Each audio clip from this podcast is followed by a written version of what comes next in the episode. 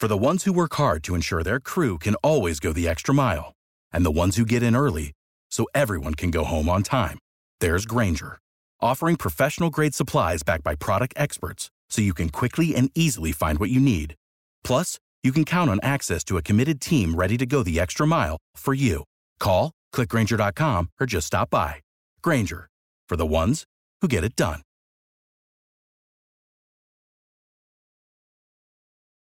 Passion, drive, and patience. The formula for winning championships is also what keeps your ride or die alive. eBay Motors has everything you need to maintain your vehicle and level it up to peak performance superchargers, roof racks, exhaust kits, LED headlights, and more. Whether you're into speed, power, or style, eBay Motors has you covered. With over 122 million parts for your number one ride or die, you'll always find exactly what you're looking for. And with eBay Guaranteed Fit, your part is guaranteed to fit your ride every time or your money back. Because with eBay Motors, you're burning rubber, not cash. With all the parts you need at the prices you want, it's easy to make your car the MVP and bring home huge wins.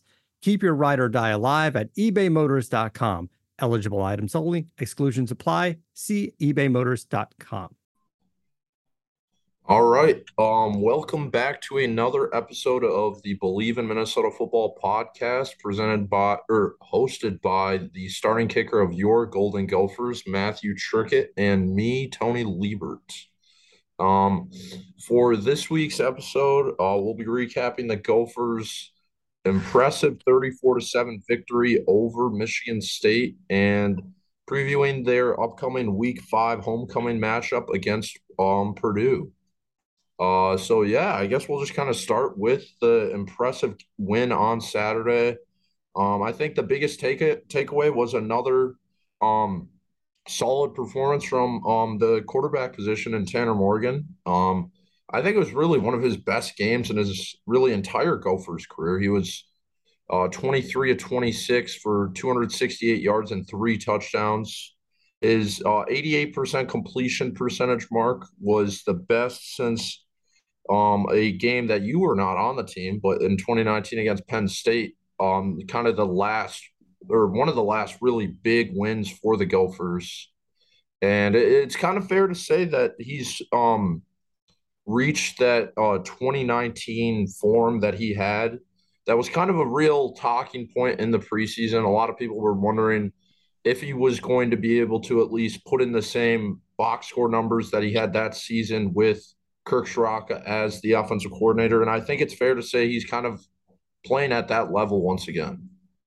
Yeah, I obviously can't speak on his 2019 season since I wasn't here. Yeah. Uh, but he's just playing like himself, you know, he's playing like the leader he is. And our wide receivers are out there making tremendous catches. And it doesn't matter who gets the ball. Like everyone's working every single down to get open. And if not get open, then block for the next receiver. And you know, Tanner's a fantastic quarterback and people are finally seeing it, you know, in a run first offense. Sometimes he gets overlooked by Mo and Trey, but I mean, he's a fantastic quarterback and he was really throughout the most half had a ton of production. Um, and it's nice to be able to run the football on a team and then when they're planning for the run the entire week, have Tanner just drop back and throw for almost 300 yards and three touchdowns.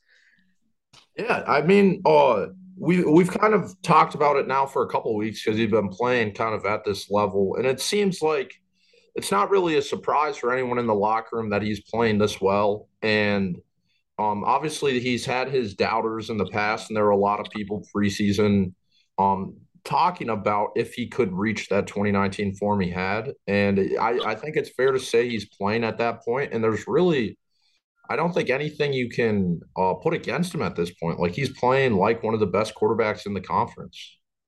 Yeah, I would agree. Um, so after that, it's I mean it's kind of been the same the same formula uh, all season on the offensive side of the ball. Um, Mohamed Ibrahim once again had a very impressive game. Um, Trey Potts also added uh, great production behind him. Uh, Mo had 22 carries for 103 yards and a touchdown. That is now his 13th straight game of 100 plus yards, which is the best active um, streak in the entire country. And now he's at 3,570 career rushing yards, which is 948 yards short of the program record. Um, so just for those listening, um, he would need to average about 106 yards per game over the final eight games plus the one bowl game if he would if he wants to break that record. And yeah, that comes after he just passed the all-time touchdown mark for uh, rushing touchdowns. But yeah, uh, another dominant day in the backfield. I mean, we kind of been talking about the same thing every week, but uh, it just seems like everything's clicking for uh, Mo and Trey, and uh, it's really it was almost just like a perfect offensive performance all the way around. Yeah, the guys really went out there and executed, and you know, you're talking about all these, uh, you know, best since uh, 2019. Yeah. Um, Mo breaking the all-time Gophers touchdown record, like those all just happen because of all the work that the offense is putting in and the whole team is really putting in. And you know, I don't know if Mo knew how close he was to the record or, you know, if this was the game to break it going in. Um, but, you know, I don't think the team is thinking about any of that. I think it's all just a byproduct of how we're playing, you know. Um, like I know Tanner isn't worried about his stats, incompletions, any of that stuff. Um, he just wants to be able to drive the ball down the field and score touchdowns every single time. Uh, prevent me from kicking field goals, and I'm all right with that. But I think it's all simply a byproduct of how we're playing. Um, I mean, it's it's definitely different from last year, and super exciting for me to watch on the sidelines. Um, I know our huge section in the stands at Michigan State stuck out so well in the maroon and gold and the sea of green, but I would say it's probably the same up there as it is watching it down on the field. It's it's just impressive. Um, the strain and the drive that our offensive guys have up front on the line of scrimmage, you know, outside to the wide receivers. Everybody is straining, and you never know when your number is going to be called. And guys are out there making plays, and that's what we need going forward. Yeah, I mean, uh, I think obviously, kind of in sports in general, the narrative off the field is always about the stats and the numbers and all the records. And I think, at least from my perspective, if players start looking at that, that's when those marks become, I guess, harder to reach. And when when yeah. you're kind of just focusing on the wins and losses, those all the numbers are going to come with it because yeah. Uh, like you're only going to be able to get impressive stats and impressive numbers if you're winning games because that's just how sports work and how football works. And I think we're kind of seeing that right now because it seems like every game Mo's breaking a record, Tanner's reaching his best mark since 2019, and uh, I it's just gonna I think only gonna continue to happen if uh you you guys in the in the Gophers keep playing at the same level. Yeah, without a doubt. And I mean, huge credit to those guys. I know it can be extremely tempting as you're, you know, approaching a record to start thinking about that, like what that means um, in your legacy and whatnot. But for them to be able to just brush that aside and put everybody on the team first and above them is, it's not always easy. it's not always easy. And um, they do it week in and week out. So big props to them. Yeah, because they are, they are just people at the end of the day, and it's hard to not look at those things. I would imagine, but um, we we've uh, obviously mentioned talking about the pass catchers. Uh, this was a big game, I guess, the first time without Chris Autman-Bell in the lineup for the season, and uh, I think it's fair to say that um, all of the receivers and pass catchers stepped up in a big way. Uh, Mike Brown-Stephens had a big, um, big day. His most career catches in a game, and I think his second most yards. Um, Dylan Wright had three for 54. Uh, Daniel Jackson scored two touchdowns. Brevin Spann-Ford had three catches. Uh, Nick Kallerup scored his first career touchdown. Um, so I, I guess uh, question for you is, uh, I know on uh, last week's episode we kind of talked about how you guys reacted to the possibility of Chris's injury, depending on how long it was. That was kind of before it was announced that he was going to be out for the year. Kind of, I yeah. guess, how almost as a team as a whole did you guys react to that news, and kind of how did that work leading up to uh, this last week's game against Michigan State? Yeah, I mean, obviously, not the news anyone wanted. Um, when you get one of your key players out for the rest of the year so early on.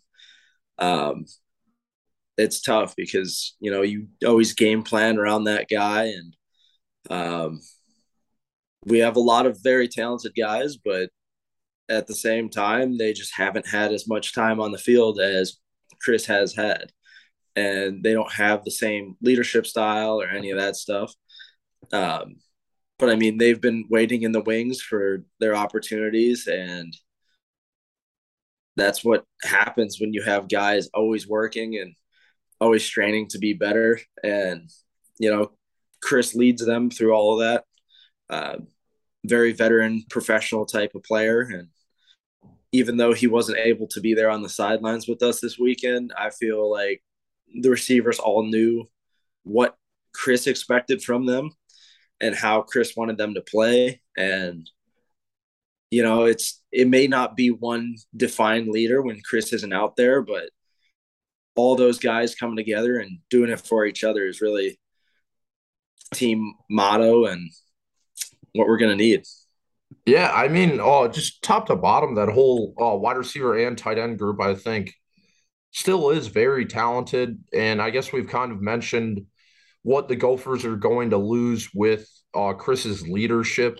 Um, but I, I think it, it's just impressive how it goes. It continues how uh, deep this team at least seems as a whole to lose one of your most talented players and still kind of not really even miss a beat in the passing game. Yeah, yeah. And I mean, we've talked about this since week one. We have tremendous depth. And we knew that heading into the season. Obviously, you never hope for anyone to get injured, especially yeah. a season ending injury. But um, depth is something that we've been working on and now it's becoming very apparent for all the fans and we're just going to keep rolling with whoever we got in there. Yeah. I mean uh before we get i guess get into the defense's continued uh dominance but uh the, you got to at least mention the offensive line. They've been really impressive all year. That was kind of a theme coming into the year that uh obviously had to replace Daniel Faalele, uh, Conor Olson, Sam Schlueter, uh, all those guys up front that were so big in the team last season. Um, and they it seems like they haven't really missed a beat, kind of replacing four new starters. Um, and uh, it it obviously has only led to production on the offensive side of the ball. Um, and it, it just seems like all 11 guys are clicking at the same time, and it really has resulted in impressive uh, numbers on the scoreboard. Yeah, and same thing with the wide receivers. You know, one goes down, we got four more to fill the spot. Um, offensive line, a little different. You need you're not subbing in offensive linemen as much as you are wide receivers, so you can get a little bit more time out there at receiver. But you know, playing in the Big Ten in a run first offense, you got guys that we have eight linemen in on some packages, you know. So yeah. they've they've had their experience and their taste of playing in big time football, but truly all of them stepping up together as one unit is what is the most impressive because each of them are fantastic alignment. I mean, you look at right tackle to left tackle, all fantastic players, but how they're playing as a unit I think is very impressive. And having John Michael right in the middle to be, you know, the signal caller and the veteran guy leading them is uh, fantastic because he's really stepped up and made not only our offensive line better, but everybody around him better. Yeah, I mean, it kind of seems like every question mark heading into the year has almost been answered because uh, on paper, I, the roster top to bottom um, before you guys even played a game, looked like there were very few holes. Um, obviously, the offensive line was one of the least uh, experienced in terms of playing together as uh, units on the team, and uh, they haven't looked like it so far. They've looked like they've almost been playing for three years like the offensive line was last year, and I think, like I said, it's just continues to result in uh, great success for the team as a whole. Um, but yeah, I, I guess onto the defense uh, was obviously another very impressive performance. Um, didn't let up any points until right at the end of the game. Um, kind of when those second and third units were in.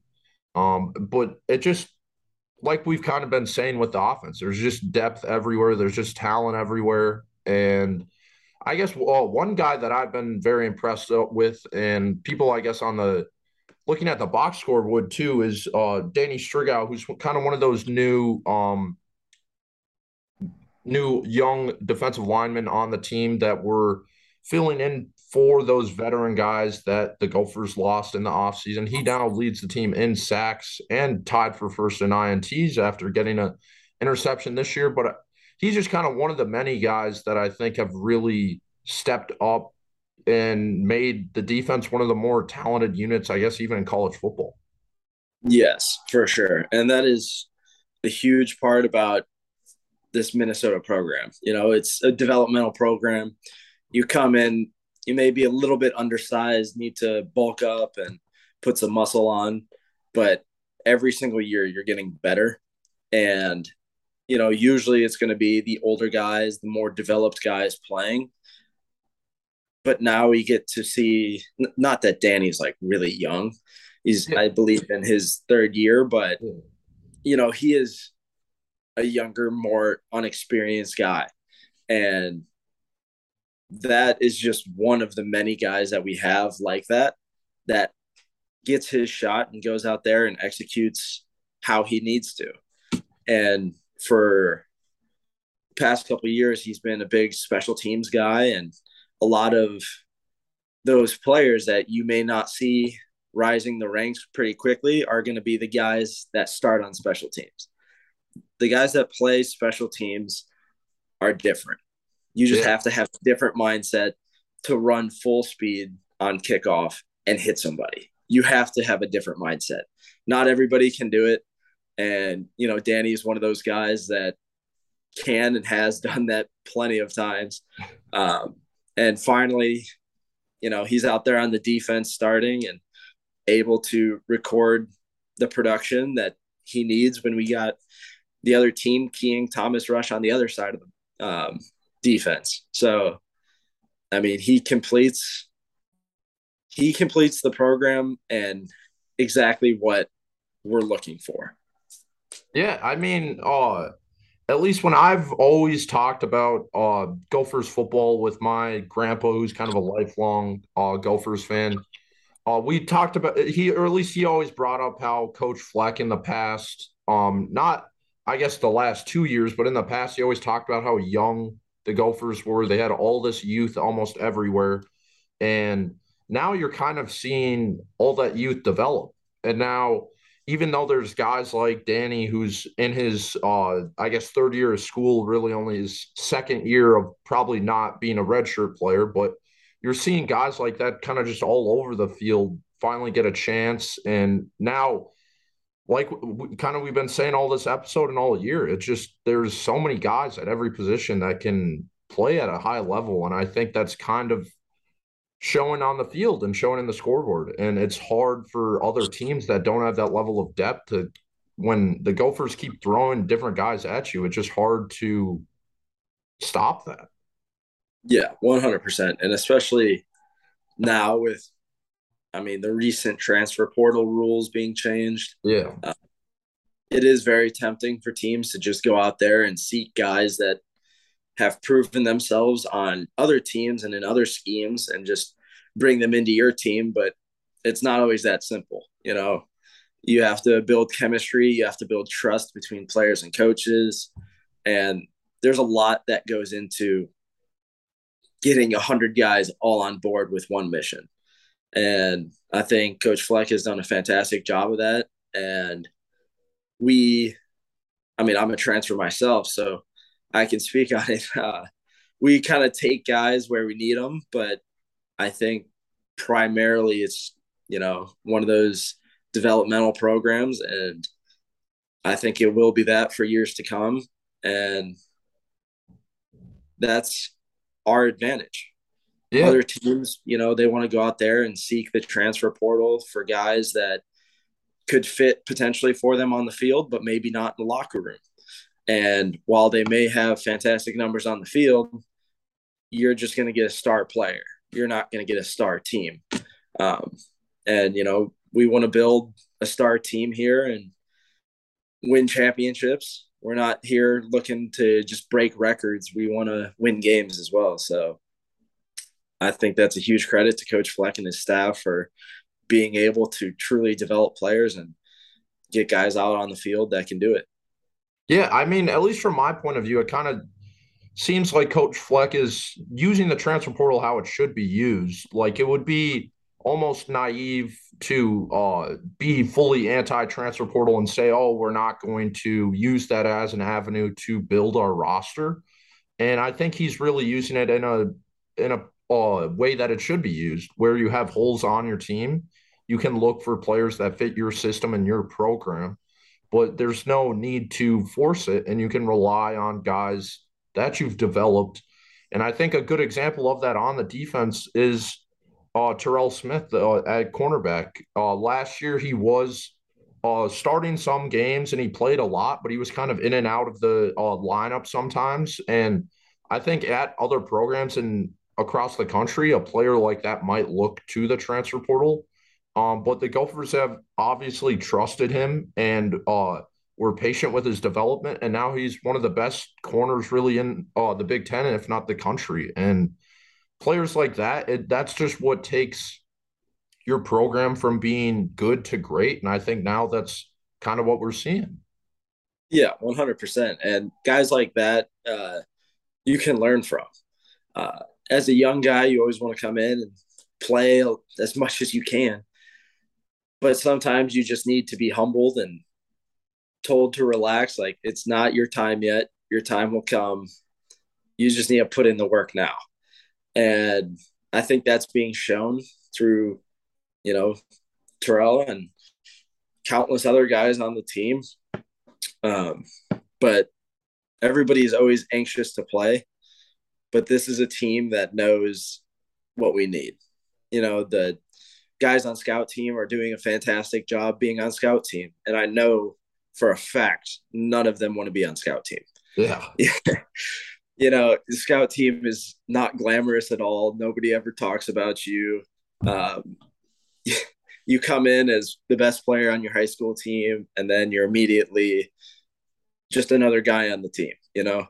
Um, but those guys really have been working hard and give our ones the looks that we need each and every week and continuing to do that and to instill that in them that you put in the work now and then the rewards will come later um, is massive for our team. Yeah, I, I mean, yeah, that's just one of the examples of how um, teams like the Gophers just develop their talent. And I, like I've said, I think it, that's just kind of why there's been so much success early in the year. And I guess going off another dominant performance on the defense, the special teams obviously for you, you had another uh, perfect day kicking the football through the uprights. And I know we had Mark on the podcast last week, but uh, he didn't even Gophers didn't even need to use him um, punting the ball. But uh, another perfect day I guess you really couldn't ask for much more for the special teams. And uh, from uh, your aspect, I guess uh, I would imagine you probably think the same. Yeah, without a doubt. I mean, the whole uh, field goal operation was massive this week. You know, you're matching up against some bigger guys now on the interior and some speedy guys on the outside. And our offensive line really showed up and, you know, field goal, extra points for offensive line, that's one of the toughest plays in football. You just have to stand in there and just get your nose beat in. Like yeah. it cannot be fun. I've never experienced it, but I see it every single play. It does not look fun. Uh, but they did a fantastic job on the protection. Snap and hold from Brady to Crawford, smooth as ever. Makes my job really easy. And then you go to kickoff right after that, and we got 10 guys running down on kickoff that just run. You know, Dragan's been putting the ball out of the back of the end zone almost every single time. And it makes the other team, their uh, kickoff return unit, really just I don't know. They're they just lose all spirit when yeah. the ball is just sailing over their returner's head. And Michigan State, um, with one of their returners, uh, number one, I forget his name right now, but he is fantastic dynamic returner. And yeah, I don't believe they had him in there this week, but even if he were in there, you completely shut that down. And a lot of teams, you know, when they're getting thumped like Michigan State was this past week, they look to special teams to, you know, ignite a spark and get some hope on the sidelines. But with Dragan just booting the ball over their heads, there's nothing they can do about that. And a lot of times that gets overlooked by people in the stands because it's, you know, just a kickoff. It doesn't usually produce something that big, but on a team, if you are able to bounce a 35, 40 yard return, that could be exactly what your team needs to get the offense going and start scoring some points. But with him, I mean, it's got to be it's got to be a nightmare for the opposing coaches to plan for him in the game plan, and then go on to punt. And Brady usually, you know, is warming up on the sideline snapping, but he hardly had to, you know and Crawford's over there trying to stay warm, waiting for another fourth quarter, two minute left in the game punt, but no punts. And I believe we were talking about it. That was the first time since Crawford's been here that we have not punted in the game. Wow. um, who would have thought it comes week three against or week four against Michigan State? Yeah. But with the way our offense is moving, um, we just always have to stay ready at any moment. You never know. Um, and I think that's huge going forward because nobody really knows our schemes yet on punt or how we're gonna cover anything. You yeah, see three punts. yeah, I, I mean, special teams in general. I think people obviously look at it that it's almost just like a transition into the next play. But that's kind of where you can find advantages in a game like Michigan State, where uh, they are struggling to move the ball and they're they're just looking for that one spark to get some momentum back. Um, yep. Those are kind of those plays that you can find those, and when you just get uh, dominated on the defensive side of the ball for Michigan State, and you just let up a big touchdown, and then uh, the Gophers kick it off just in the back of the end zone, like you said, that just kind of has to be demoralizing at that point. One hundred percent, and I think I know it better than most. Uh, playing at Kent State, you know, every single year. I don't know if you've seen Kent State's non-conference matchups this year, but you know, Washington to Oklahoma to Georgia. I mean, that's that's just brutal. But in those games when I was there, we would always look to special teams and okay, what can we do on this play to really change the game? And if you saw any highlights from that game, you know, Kent State kept it very close with Georgia throughout most of the game. And they had a fourth down fake punt conversion and a lot of turnovers. And I mean, stuff like that uh, gets your offense going, gives your team some hope on the sidelines. And for the other team, when somebody's able to execute a fake punt on you or get a first down on fourth down off of special teams, uh, you just know you're defeated inside a little bit. So I think that's going to be something looking forward. We really have to plan because with the way our offense and defense is performing, people are going to start looking at okay, what can we do differently on special teams to get under their skin to create an advantage for our team.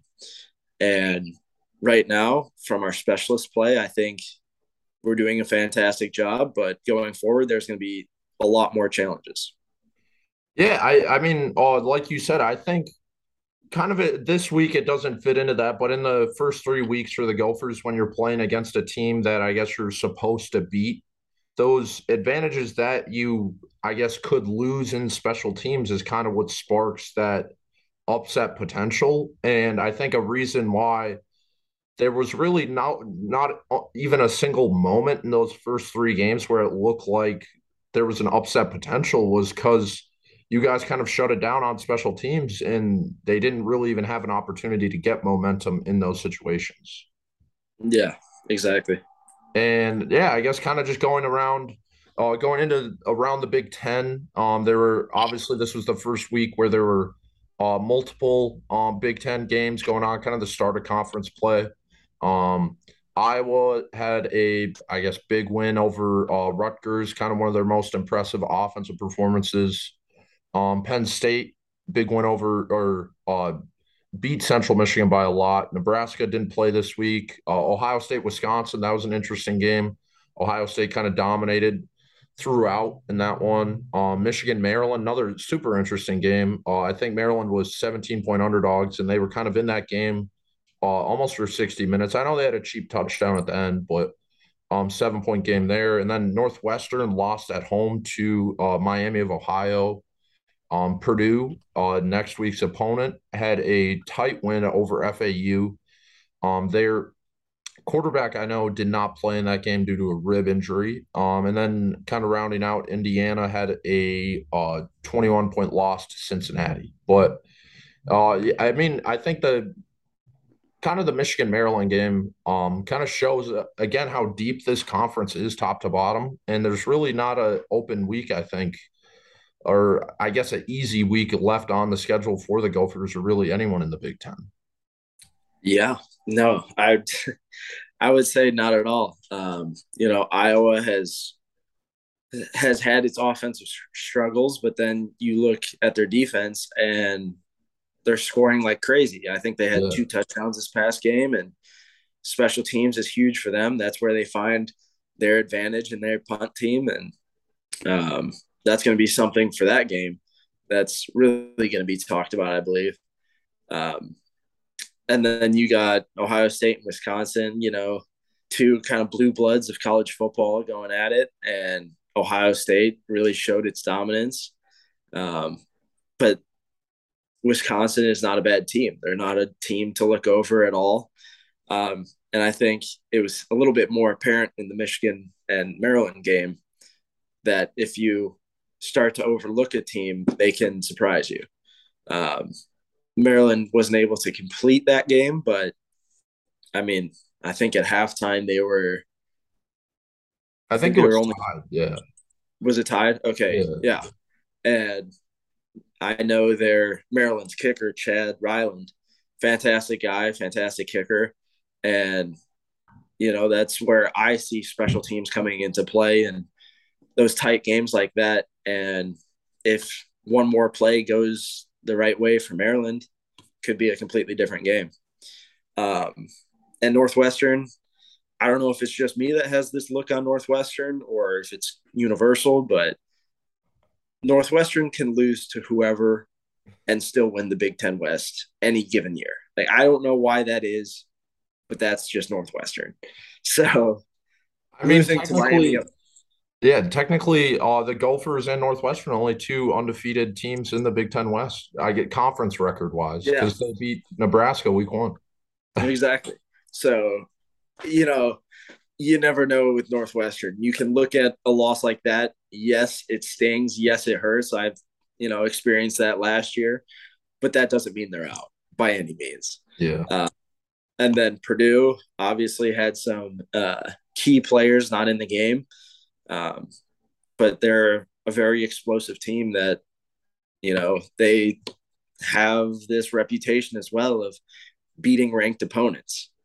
They come in and you think it's going to be a blowout, and then Purdue surprises you with a bunch of different explosive plays, and boom, they're back in it.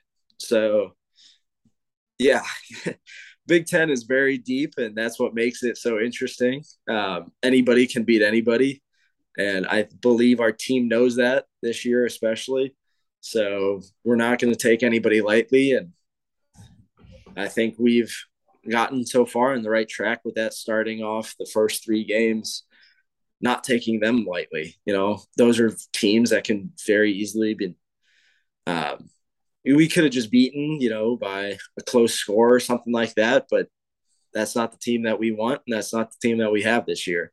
We want to go in there and make sure that the other team feels us. So, yeah, I I mean I I agree with everything you said, and uh, I think that's the important uh, mindset to have.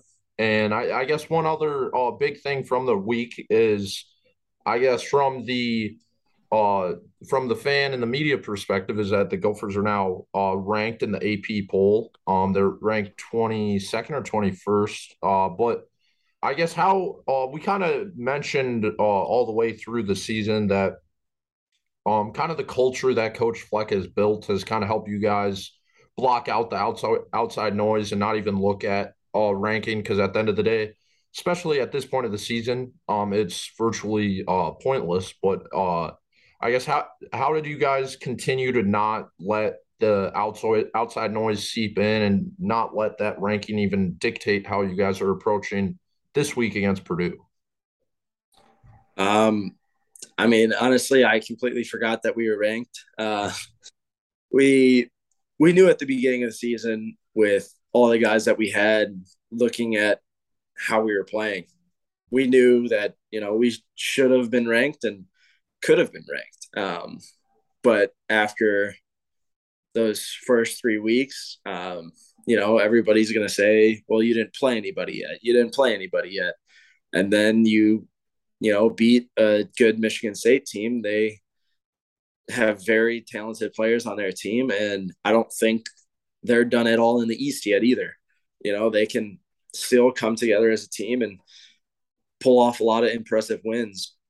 But even after this past week, we're still going to have people saying you haven't played anybody yet. And, you know, Coach Fleck prepares us for that really well. Um, he's always talking about how other people are going to react. And at sometimes it feels like he can see the future, you know, he's right on point with everything people are going to say and how uh, once people actually see us play, they're going to want to jump on the bandwagon and they're going to want to say, "Oh yeah, I saw this coming the whole time." Like, okay, like that's fine. You can say that, um, but that's where we just need to come together as a team even more and just crank up that noise inside the building and block out everybody else because we know and we've seen it every single day. We're with each other, you know. Yeah. Everybody on the outside, we have not seen every single day. They're not going to be with us when it gets bad. Um, so I mean that's that's what a team is. You know, it's there for the ups and the downs, and that's not exactly what the media is. The media is there for the good story and um, the publication. So we're just going to continue rolling with everything Coach Fleck is telling us because he's seen it a time or two and he knows what he's doing. Yeah, I, I think that's all you can do. Um, but yeah, now kind of I guess looking ahead to this week, um, 11 a.m. kickoff against Purdue. Um, sitting at four and zero oh now, and a lot of people hopping on the bandwagon, wagon ranked um for the first time this season in the AP poll. I think it's uh especially with Purdue, like you said, a team that's known for knocking off ranked opponents. They're just coming off a tight win, getting some players back. I think from uh, outsiders' perspective, it, does look like a prime opportunity for a so-called uh, trap game or uh, opportunity that you could slip up and overlook Purdue. And um, it's homecoming, another off the field uh, thing to, I guess, not seep into the locker room. I guess, how do you guys uh, kind of avoid the so-called trap that Purdue might present? Yeah, I mean, it's just taking every game one at a time, and I think we all know Purdue is a fantastic program, and they have fantastic players. Um, but all the off-field distractions is exactly what they want and exactly what they need. But you know, we're back at home. We're back at our normal time, 11 a.m. Um, I don't think this is a team that's going to be falling asleep, but every week you have to fight that human nature to not take it easy, to wake up and to be hungry and to keep attacking. Um, and that's the challenge of college football. That's why at the end of the year, there's only going to be four teams in the playoffs because uh, those are the teams that, you know, didn't fall asleep one week. Um, and if we want to be one of those four teams, we have to prove it every single week. And Purdue just happens to be the next one on the schedule. So that's how we're going to approach it.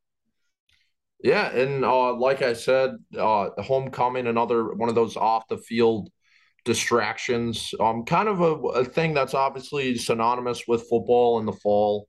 Um, all the way through high school, always one of the obviously bigger home games of the season. Um, it, I guess uh, I'm not too familiar with how much the football team does during the week. Is there anything different during the week that you guys like have to do because it's homecoming? Not that I believe. Um, I I don't, I don't think it's way different, but yeah, yeah. Um, I don't think we have to do anything different. Um, we just have to go out there and win. You know, everybody yeah. wants to see a win on homecoming, so that's what we're gonna do. Yeah, um, I, I think that's all we got for um today's episode. Um, like I said, uh, 11 a.m. kickoff on um, Prime, uh, Big Ten, uh, weather now too, uh, Prime Big Time kickoff time. Uh, Gophers, Purdue, Big Ten in full swing. Um, on to the next week. Um, I appreciate everyone listening as always, and uh, row the boat, Ski-U-Mah, go Gophers.